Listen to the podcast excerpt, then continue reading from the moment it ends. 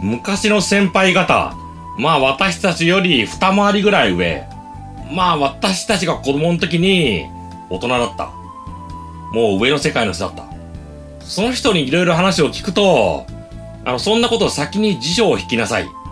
辞書で調べなさい。そんなこと言われた人多くないです？覚えてますよね。でも私たちが成長して、その人の方々の年齢になった。その時に、私たちに辞書を引きなさい。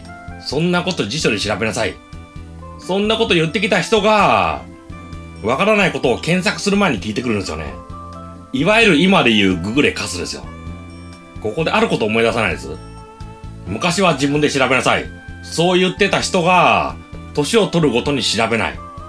これってなんだろう？ハイテク、ローテクの違いなのか、それとも、幼い時は自分で調べない？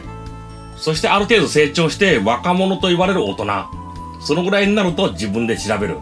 そして年を取ると、また調べなくなる。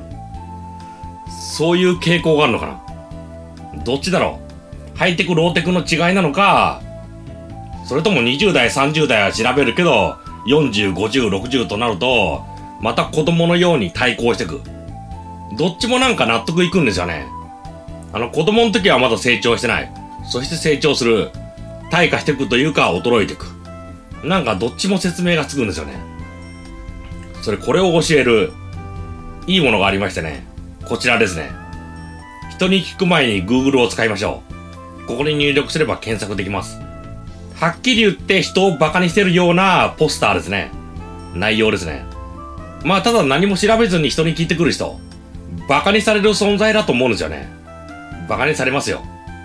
だからこの画像、このポスター、いいところついてるのかなって感じましたね。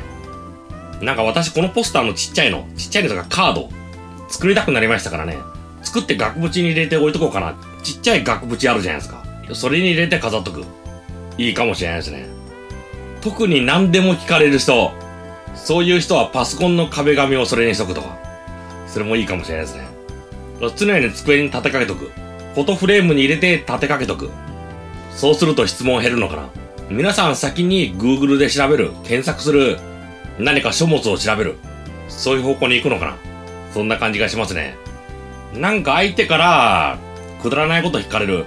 その場合、相手は本気です。ただ自分はちょっとくだらない。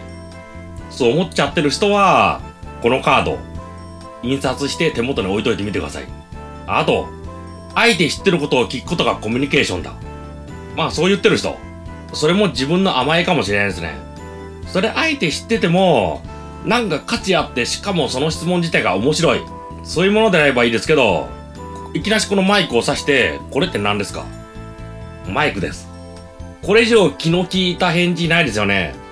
例えばこのマイク何って聞かれて、なんか面白い回答は浮かぶか。私はちょっと浮かばないですね。